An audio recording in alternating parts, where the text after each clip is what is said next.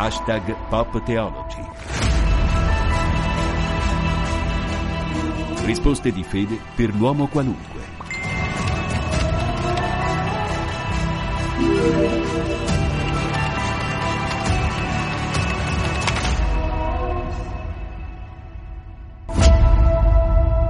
E ancora tanti auguri di buon anno da Federico Piana, benvenuti ad Hashtag Pop Theology, la trasmissione che risponde alle vostre domande di fede, alle vostre domande di senso. I vostri WhatsApp ancora, a cominciare da questo primo dell'anno, 335 12 43 722 per poter inviare le vostre domande di fede e le vostre domande di senso. E io saluto chi ci aiuterà a comprendere questa solennità della quale adesso parleremo e poi anche della giornata della pace, ed è padre Antonio Rungi, passionista, teologo passionista, superiore della comunità di Itri del Santuario della Civita, delegato arcivescovile per la vita consacrata dell'arcidiocesi di Gaeta. Benvenuto padre Antonio, grazie per essere con noi.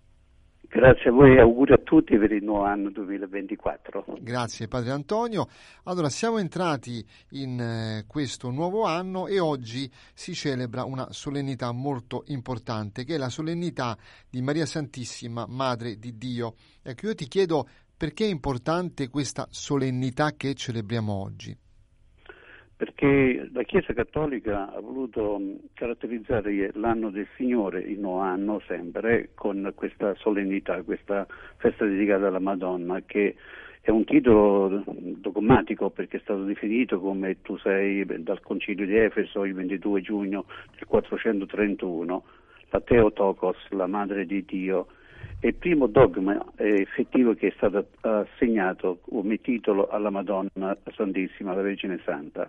E la Chiesa dal 1969 ha voluto che l'anno nuovo iniziasse sotto l'egida della protezione della Beata Vergine Maria, facendo coincidere non soltanto la giornata festiva con questo titolo mariano, ma anche iniziando il discorso poi per la giornata mondiale della pace, di cui parleremo in seguito. Perché è importante? Perché certamente credo che tutto il cammino che siamo chiamati a fare, speriamo di farlo tutto quanto in ottima salute nel 2024, la Chiesa la vuole affidare questo cammino alla protezione della Beata Vergine Maria, Madre di Dio. Essendo Madre di Dio perché è Madre di Gesù, il nostro Signore, Redentore e Salvatore, e quindi Madre della Chiesa, Madre di tutti noi, certamente a una mamma si affidano le cure di tutti i figli, nella prassi non soltanto dell'affettività umana, ma anche nella prassi della Chiesa. La Madonna è stata sempre, carissimo Federico, un punto di riferimento importante della spiritualità, non soltanto della Chiesa occidentale o cattolico-romana, ma anche orientale, per cui il culto effettivamente verso la Vergine Santissima che si è sviluppato nei secoli è un culto che ha sua valenza biblica, teologica e soprattutto dottrinale. Quindi iniziando questo nuovo anno 2024, certamente penso per ciascuno di noi il modo migliore per iniziarlo è affidarci a questa Vergine Santissima che è la nostra mamma, ci protegge. E lo si fa normalmente attraverso anche la celebrazione della liturgia della parola di Dio, l'Eucaristia di questa giornata, in cui tra altre cose, oltre che ricordare la solennità della Madonna Madre di Dio, introduciamo anche nell'ambito della nostra esperienza di preghiera il Veni Creator, questo inno di invocazione allo Spirito Santo perché possa guidare il cammino di ciascuno di noi nel corso di un anno intero. Penso che il Natale, tanto siamo in questi giorni del Santo Natale, tutti quanti siamo invitati attraverso anche l'icona mariana della Vergine Santissima a riportarci alla fonte stessa della salvezza che è Gesù, che è il nostro Salvatore, e vivere questa esperienza dei giorni che il Signore ci vorrà donare nel 2024 avendo come stella che ci guida nel corso dell'anno intero la Vergine Santa, la stella del mare, la stella dell'evangelizzazione, la stella della pace.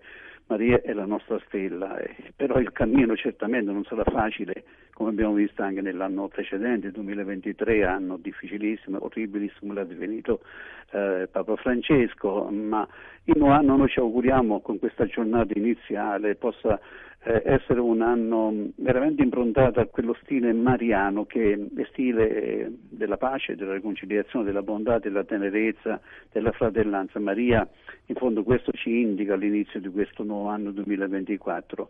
Vivere di pace, annunciare la pace e vivere nell'ambito di quell'esperienza contemplativa del volto gioioso di Gesù Bambino e portarla agli altri questa esperienza di gioia nel mondo, perché abbiamo bisogno tanto di tenerezza, di bontà e di semplicità. Ti ripeto, è una solennità molto importante, per cui prima si celebrava il 1° ottobre, poi anzi 11 ottobre esattamente, ricordo bene, poi è stata trasferita a 1° gennaio per dare anche un'impronta nuova all'inizio del nuovo anno solare. E in fondo, al di là del giorno di celebrazione, comunque resta il fatto che oggi, in questa giornata iniziata del nuovo anno 2024, noi ci affidiamo alla Madonna, alla sua protezione e alla sua intercessione.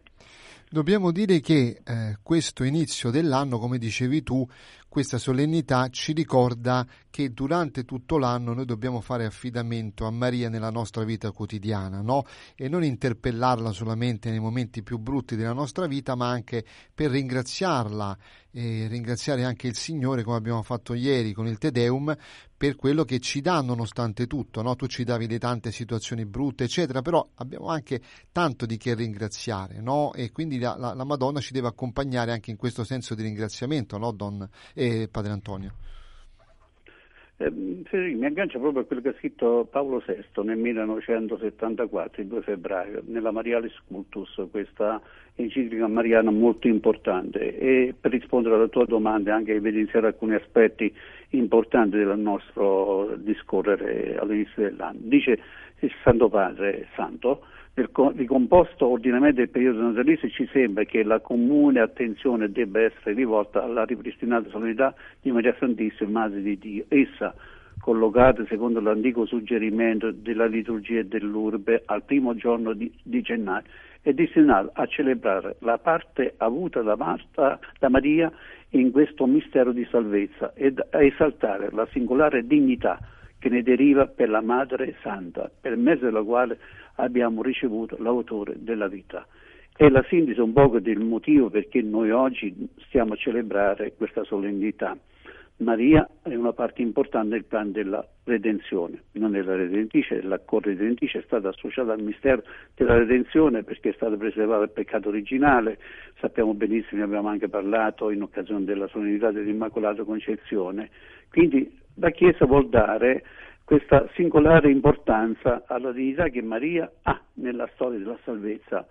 Per mezzo di lei Gesù è entrato nella storia dell'umanità, ed è entrando Gesù nella storia dell'umanità, è entrata la storia della vita, la storia della gioia, della salvezza, della felicità. In fondo Maria ci porta la gioia, e quindi chiaramente all'inizio di un nuovo anno tutti quanti ci auspichiamo che questa gioia la possiamo sperimentare. E quello è l'augurio più grande che ci facciamo esattamente all'inizio dell'anno nuovo.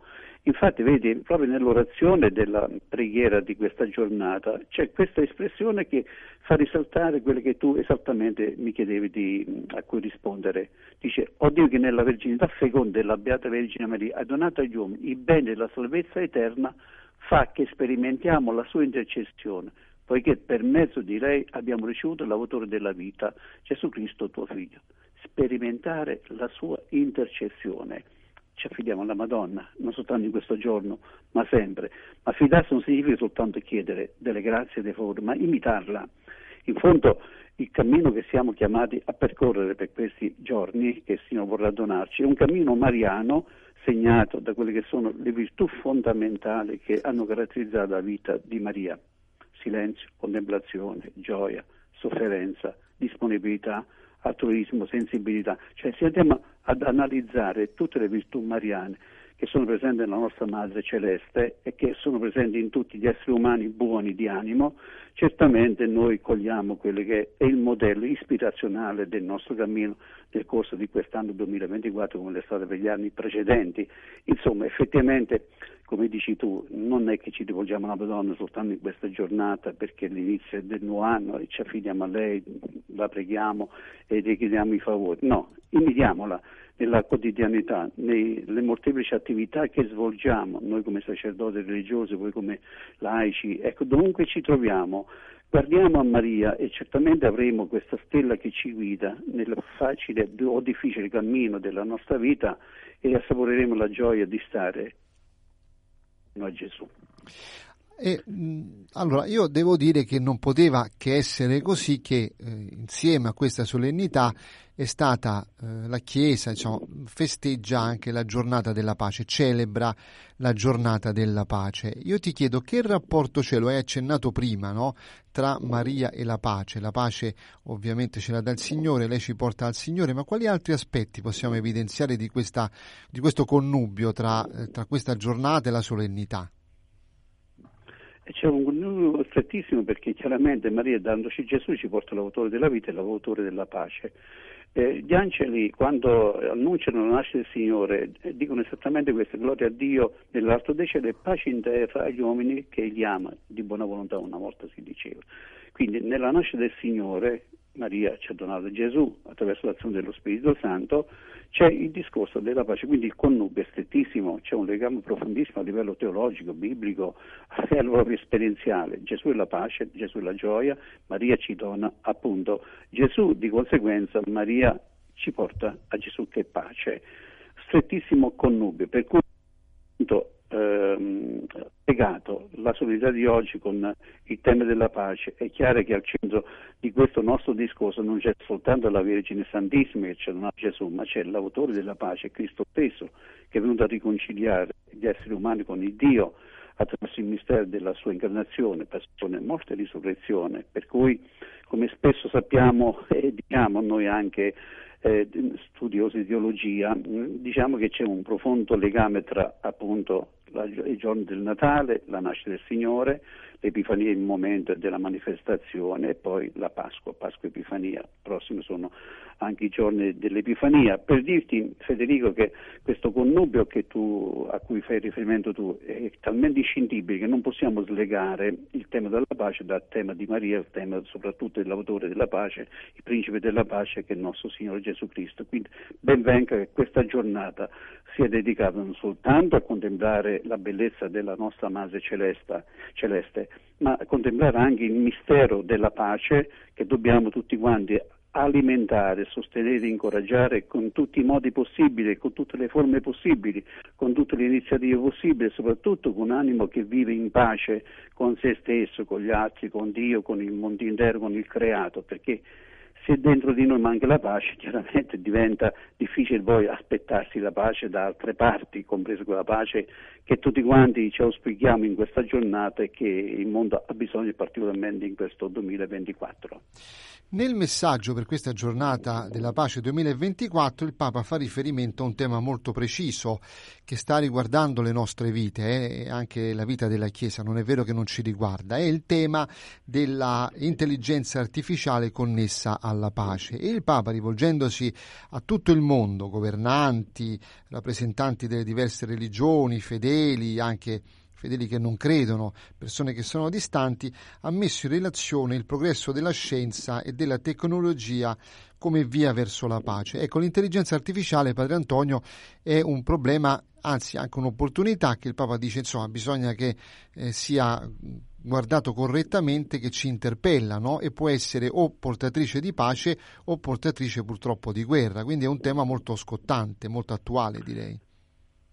Tantissimo attuale, che il Papa ha voluto dedicare un intero messaggio. Io la considero quasi un'enciclica, quella che è scritta il Santo Padre, sono 8 capitoli molto interessanti. Qualcuno mi dice, ma il Santo Padre si interessa anche di scienza. La scienza fa parte della conoscenza di Dio.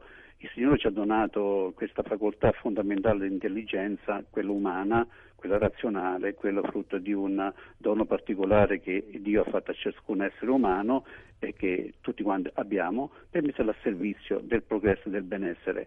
Oggi si parla appunto di questa intelligenza artificiale, ma già il termine stesso ti indica di che cosa stiamo parlando. È artificiale, quindi di conseguenza è qualcosa di elaborato, frutto dell'essere umano, non è che nasce così l'intelligenza, sono strumentazioni, tecnologie moderne del mondo digitale che chiaramente possono essere messe a servizio del bene o del male. E il rischio maggiore è proprio questo, di utilizzare queste nuove tecnologie, queste nuove strumentazioni non tanto per il bene, per il progresso e anche per il benessere dell'umanità, ma per controllare, per gestire, per manipolare, per indirizzare verso soluzione di interessi parziali o dei gruppi dominanti. Santo Padre lo dice chiaramente in questo messaggio per questa giornata, è la 57esima giornata mondiale, perché la prima è stata celebrata nel 1968 da Paolo VI, e quindi ci troviamo in questo contesto particolarmente importante dove la tecnologia è avanzata. Oggi effettivamente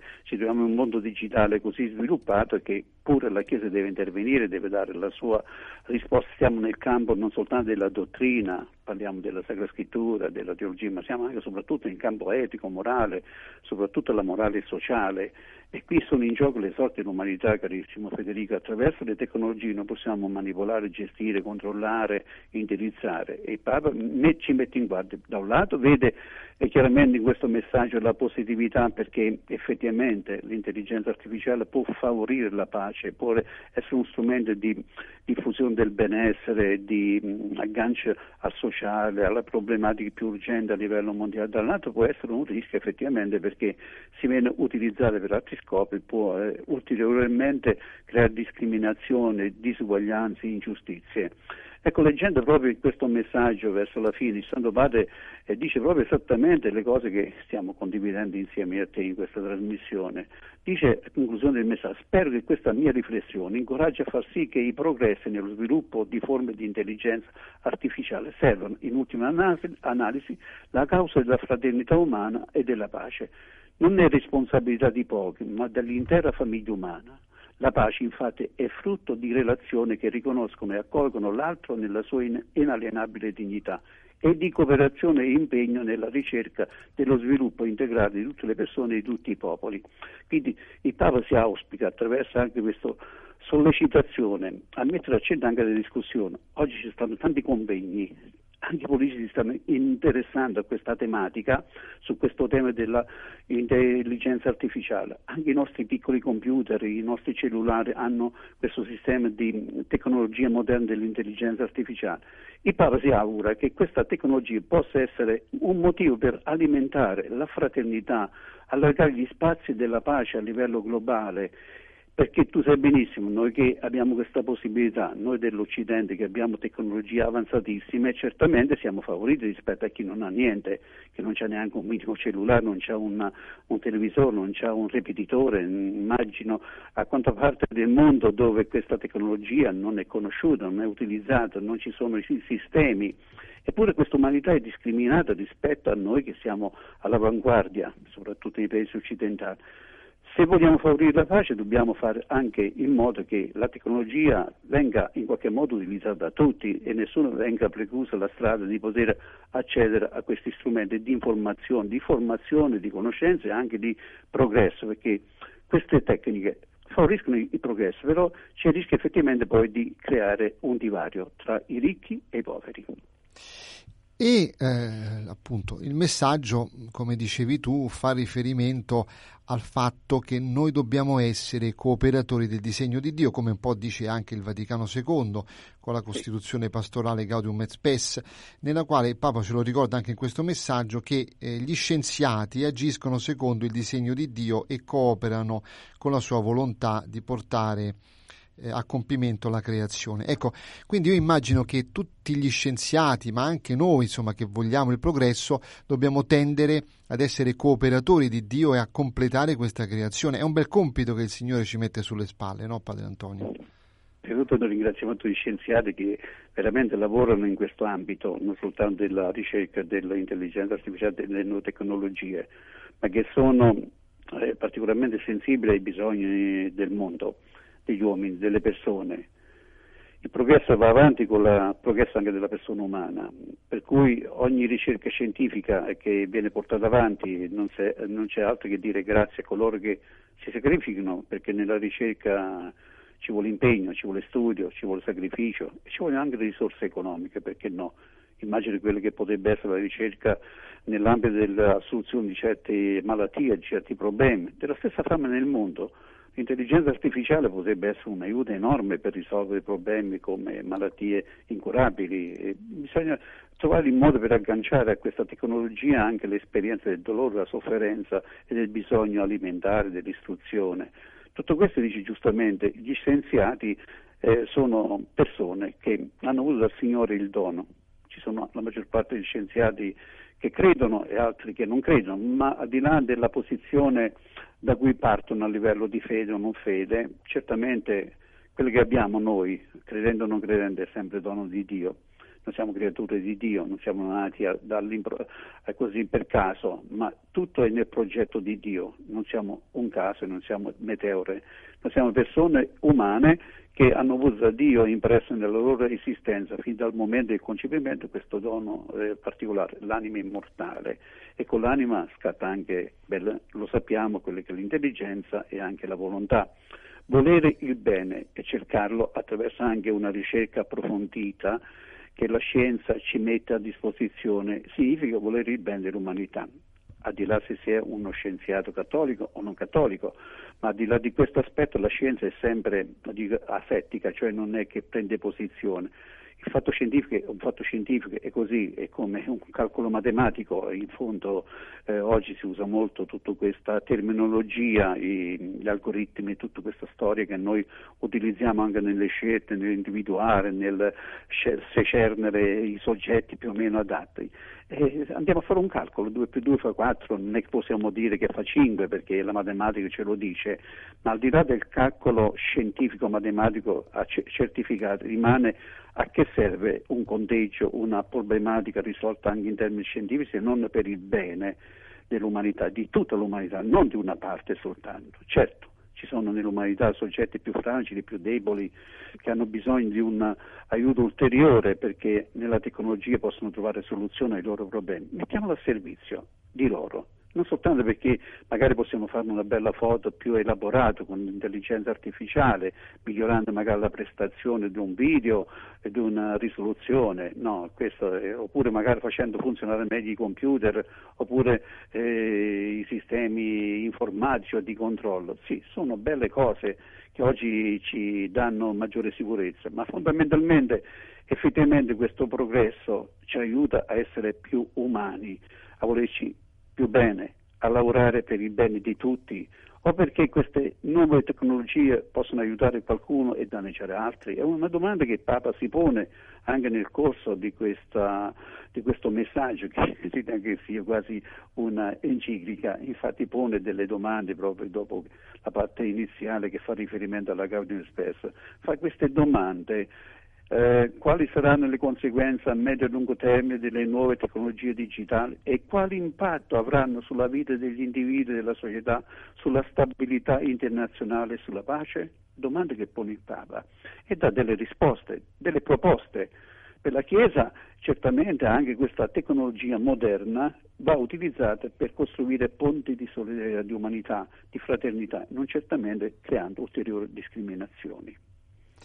Padre Antonio, c'è tutta la dimensione, cambiando prospettiva, in questa giornata della pace, la prospettiva della speranza, perché io immagino chi ci sta ascoltando che dice bene, questa è una giornata nella quale dobbiamo pensare e costruire, iniziare a costruire la pace per questo nuovo anno 2024, però poi guardandosi intorno, accendendo il telegiornale, la televisione per vedere il telegiornale, e beh, si accorge che nel mondo ci sono tantissime guerre, la terza guerra mondiale a pezzi, Terra Santa piuttosto che l'Ucraina, piuttosto che il Sudan, dilaniato da una guerra civile della quale nessuno parla, anche in Myanmar violenze, ce ne sono tantissime. Ecco, io ti chiedo come conciliare in questa giornata la speranza che sembra un po' mancare in questo mondo, no?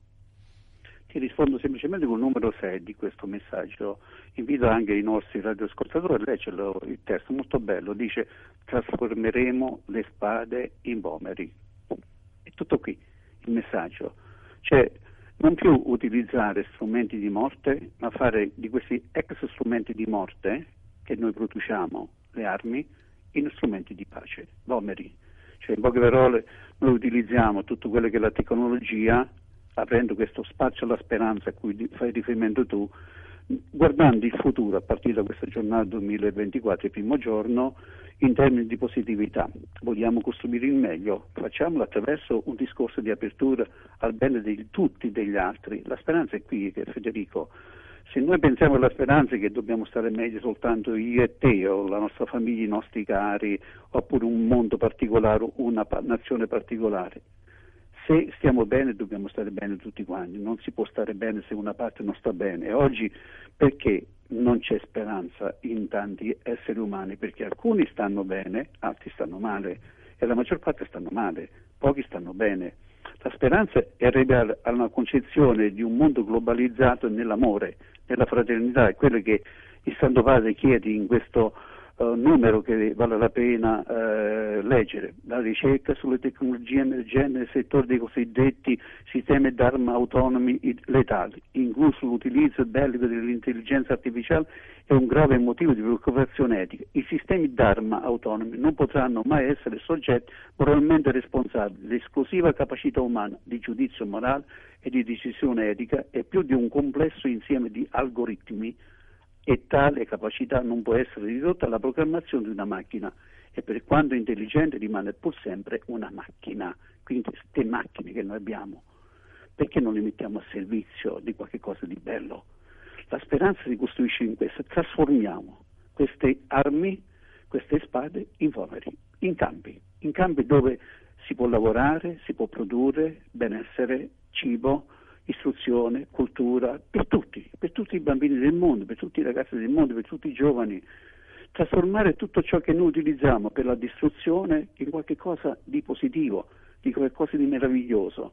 Penso che non è soltanto una prospettiva di noi cristiani cattolici guardare il mondo in questa direzione, in questo orizzonte, ma di tutti gli uomini, perché noi vogliamo che tutti gli esseri umani su questa terra, 7-8 miliardi siamo quasi, possono godere degli stessi benefici che gode l'Occidente, oppure i paesi in via di sviluppo, oppure quelli più avanzati tecnologicamente, che tutti gli esseri che vengono in questo mondo possono trovare un luogo di accoglienza, di pace, di conciliazione, di sostegno, di incoraggiamento, di solidarietà. Questa è la pace e questa è la speranza che noi dobbiamo alimentare in questa giornata e per tutto il 2024. Padre Antonio, siamo in chiusura, un minuto solamente, sì, per dire una cosa, no? Che la pace si costruisce dal basso, quindi non dobbiamo pensare che gli altri, gli stati, i governi, la Chiesa debbano costruire la pace, ma siamo noi singoli, cittadini e battezzati a dover costruire la pace, ecco perché sennò ci deresponsabilizziamo, mi viene questo termine, no? Sì, dobbiamo partire giustamente, come dici tu, dalla base. La base significa partire dall'inizio di un cammino di formazione. Le maggiori sfide che noi possiamo portare avanti in questo tempo, carissimo Federico, è la sfida della formazione, dell'educazione alla pace, alla riconciliazione, alla fraternità. E il luogo privilegiato, l'ho sempre detto, tante volte ne abbiamo parlato nelle trasmissioni, è la famiglia, la scuola e la comunità dei credenti. Parliamo come cattolici, poi gli altri che credono diversamente, sarà la politica, sarà l'arte, la cultura. Per noi sono questi i luoghi privilegiati dove dobbiamo mettere le basi per costruire pace, giustizia, fraternità e costruire un mondo migliore, perché solo così possiamo sperare che questo 2024 che inizia oggi possa segnare una svolta, perché nel mondo ci sono tante situazioni ancora in atto dove c'è sofferenza, c'è dolore, c'è discriminazione, c'è violenza, e questo non è giusto. Noi dobbiamo pregare perché questo mondo imbocchi una strada veramente di pace, di fraternità e di amore universale. Bene, io ringrazio in questo primo giorno del 2024 Padre Antonio Rungi per essere stato con noi. Padre Antonio, tanti auguri a te e a tutta la tua comunità. Grazie a voi, grazie a tutti i radioascoltatori di Radio Vaticana e a te particolarmente, la tua famiglia e i tuoi cari. Grazie a Padre Antonio Rungi. Allora, noi ci sentiamo a questo punto domenica prossima. Continuate a scrivere al 335 12 43 722 per mandare i vostri messaggi anche in questo nuovo anno 2024, ma c'è anche la possibilità di riascoltare le nostre trasmissioni sul podcast. Andate su vaticanews.va, cliccate sull'icona di Radio Vaticana e naturalmente potete ascoltare Hashtag Pop Theology, questa trasmissione che insomma vi tiene compagnia tutte le domeniche e nei giorni festivi. Grazie allora a Padre Antonio Rungi, noi ci diamo appuntamento a domenica prossima.